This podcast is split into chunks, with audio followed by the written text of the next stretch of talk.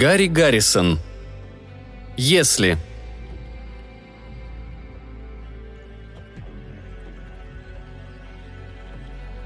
«Мы прибыли! Мы точны! Все расчеты верны! Вон оно, это место под нами!»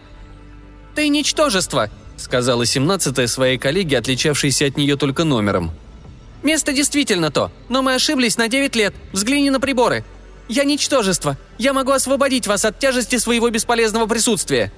Тридцать пятая достала из ножен нож и попробовала лезвие, необычайно острое. Она приставила нож к белой полоске, опоясывающей ее шею, и приготовилась перерезать себе горло – «Не сейчас», – прошипела семнадцатая. «У нас и без того нехватка рабочих рук. А твой труп едва ли пригодится экспедиции. Немедленно переключи нас на нужное время. Ты что, забыла, что надо экономить энергию?» «Все будет, как вы прикажете», — сказала 35-я, соскользнув к пульту управления. 44-я не вмешивалась в разговор. Она не спускала фасеточных глаз с пульта, подкручивая своими плоскими пальцами различные ручки в ответ на показания многочисленных стрелок. «Вот так», произнесла семнадцатая, радостно потирая руки. «Точное время и точное место. Мы приземляемся и решаем нашу судьбу. Воздадим же хвалу Всевышнему, который держит в руках все судьбы». «Хвала Всевышнему!» – пробормотали ее коллеги, не спуская глаз с рычагов. Прямо с голубого неба на землю спускалась сферическая ракета. Ракета, если не считать широкого прямоугольного люка, расположенного сейчас снизу, ничем не отличалась от шара и была выполнена из какого-то зеленого металла, возможно, анодированного алюминия, хотя и казалась тверже. Почему ракета движется и как тормозит, по ее внешнему виду было непонятно. Все медленнее и медленнее ракета опускалась ниже, пока не скрылась за холмами на северном берегу озера Джексона, над рощей корабельных сосен. Вокруг раскинулись поля, где паслись коровы, немало не встревоженные ее появлением. Людей видно не было – Холмы прорезала заросшая лесная тропинка, которая тянулась от озера к роще и дальше до шоссе. Иволга села на куст и ласково запела. Маленький кролик прискакал с поля погрызть траву. Эту букалическую идиллию нарушили шаги, раздавшиеся на тропе, и резкий, необычайно монотонный свист. Птичка, беззвучный цветной комок, тотчас вспорхнула, а кролик исчез за оградой. От озера по склону холма шел мальчик – Одетый в обычную одежду, он держал в одной руке портфель, а в другой – самодельную проволочную клетку. В клетке сидела крошечная ящерица, которая прижалась к проволоке и вращала глазами, выискивая возможную опасность. Громко насвистывая, мальчик шагал по тропе, углубляясь в тень сосновой рощи.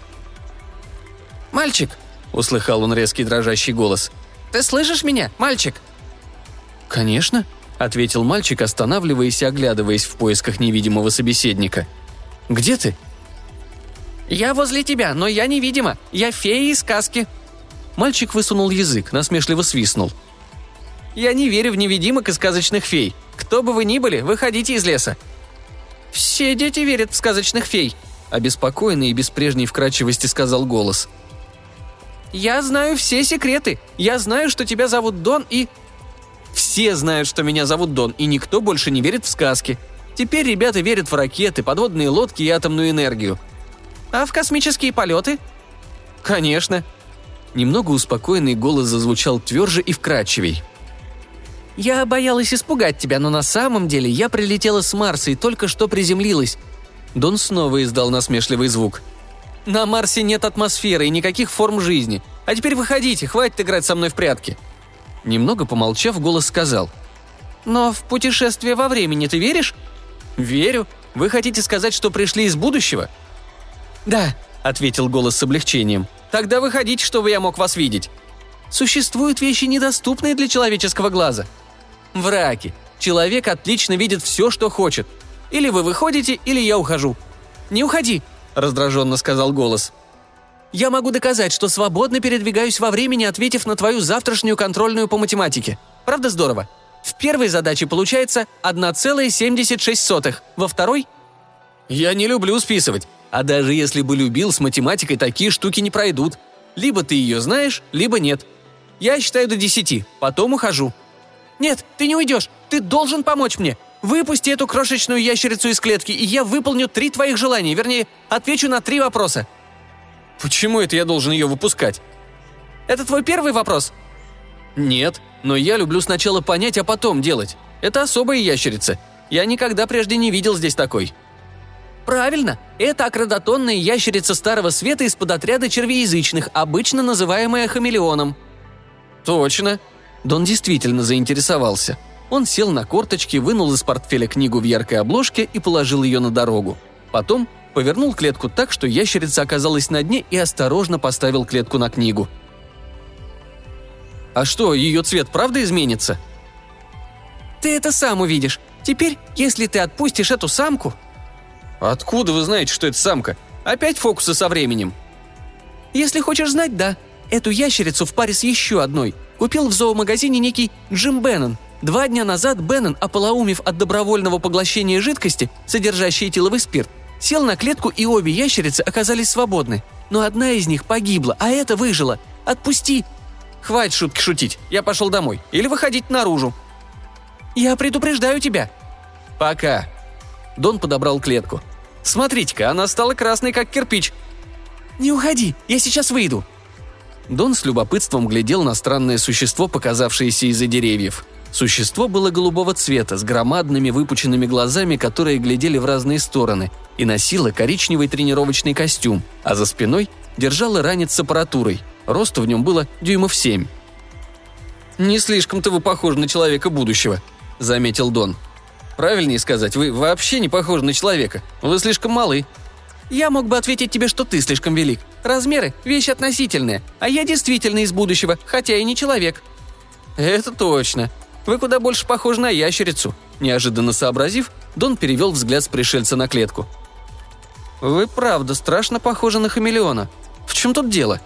«Это тебя не касается. Подчиняйся команде, или тебе придется худо». Семнадцатая повернулась к лесу и сделала знак. «Тридцать пятая, я приказываю, подойди и сожги кусты!» Дон со все большим интересом смотрел, как из-за деревьев выплыл зеленый металлический шар. Вот люк откинулся, и в отверстии показалось сопло, похожее на бронзбойт игрушечной пожарной машины. Сопло нацелилось на кусты, стоявшие в 30 футах от изгороди. Из глубины ракеты раздался пронзительный вой, поднявшийся так высоко, что стал едва слышим. И вдруг тонкий луч света проскользнул от сопла к кустам, раздался сухой треск, и кусты озарились ярким пламенем. Через секунду от них остался лишь черный остов – это смертоносное оружие называется оксидайзером», — сказала семнадцатая. «Немедленно выпусти хамелеона или испытаешь его действие на себе». Дон усмехнулся. «Хорошо, кому в конце концов нужна старая ящерица?» Он поставил клетку на землю и наклонился над ней. Потом снова выпрямился. Подобрал клетку и пошел по траве к сожженному кустарнику. «Остановись!» – закричала семнадцатая. «Еще шаг, и мы сожжем тебя!» Дон пропустил мимо ушей слова пританцовывающей ящерицы и побежал к кустам. Потом вытянул руку и прошел сквозь них. «Я так и понял, что тут дело нечисто», — сказал он. Все горело, ветер дул в мою сторону, а запаха никакого. Он повернулся к семнадцатой, хранившей мрачное молчание. «Это ведь всего лишь проекция или что-нибудь в этом роде, а? Трехмерное кино, к примеру». Неожиданная мысль заставила его остановиться и вновь подойти к словно замершей ящерице — Мальчик ткнул в нее пальцем, рука прошла насквозь. «Вот тена, опять тот же фокус». «Эксперименты ни к чему. Я и наш корабль существуем только в виде, если можно так выразиться, временного эха. Материя не может передвигаться во времени, но ее идея может проецироваться в различные времена. Наверное, это несколько сложно для тебя». «До сих пор все понятно. Валяйте дальше».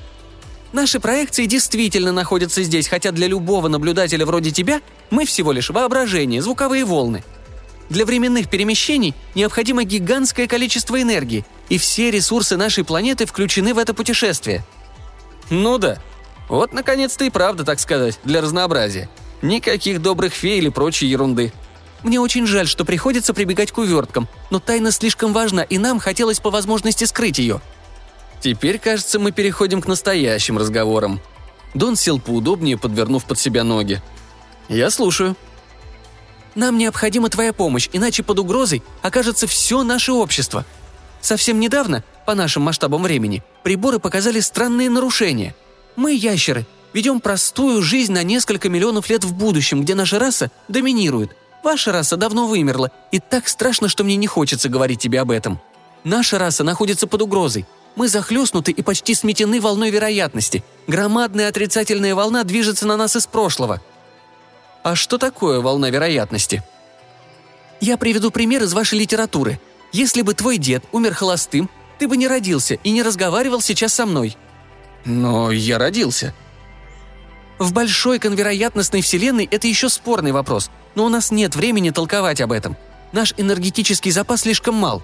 Короче, мы проследили нашу родовую линию сквозь все мутации изменений, пока не нашли первобытную ящерицу, от которой пошел наш род». «Ага», — сказал Дон, указывая на клетку. «Это она и есть?» «Это она», — торжественно, как и подобало случаю, провозгласила семнадцатая. «Так же, как где-то и когда-то находился предок, от которого началась ваша раса, так и она является довременной проматерью нашей. Она скоро родит, и ее потомство вырастет и возмужает в этой прекрасной долине. Скалы возле озера достаточно радиоактивны, чтобы вызвать мутацию. Но все это в том случае, если ты откроешь клетку». Дон подпер рукой подбородок и задумался. «А со мной ничего не случится? Все это правда?» Семнадцатая вытянулась и замахала передними руками или ногами над головой. «Клянусь всем сущим!» – произнесла она. «Вечными звездами, проходящими веснами, облаками, небом, матриархом, что я...» «Да вы просто перекреститесь и скажите, что помрете, если соврали. Этого хватит». Она описала глазами концентрические окружности и исполнила требуемый ритуал. «Окей, я, как и любой парень в нашей округе, смягчаюсь, когда речь заходит о гибели целой расы. Дон отвернул кусок проволоки, которой прикреплялась дверца клетки, и открыл ее. Хамелеон выкатил на него один глаз, а второй устремил на дверцу. Семнадцатая глядела, не решаясь нарушить тишину, а ракета тем временем подплыла ближе. «Иди, иди», — сказал Дон, вытряхивая ящерицу на траву. На этот раз хамелеон сообразил, что от него требуется. Пополз в кусты и исчез там. «Теперь ваше будущее обеспечено», — сказал Дон. Или прошлое, с вашей точки зрения?» Семнадцатые ракеты беззвучно исчезли, а Дон снова оказался один. Могли бы, по крайней мере, спасибо сказать, прежде чем исчезать. Люди, оказывается, куда воспитаннее ящериц. Он подобрал пустую клетку и зашагал домой. Он не слышал, как зашевелились кусты, и не видел кота с хвостом хамелеона в зубах –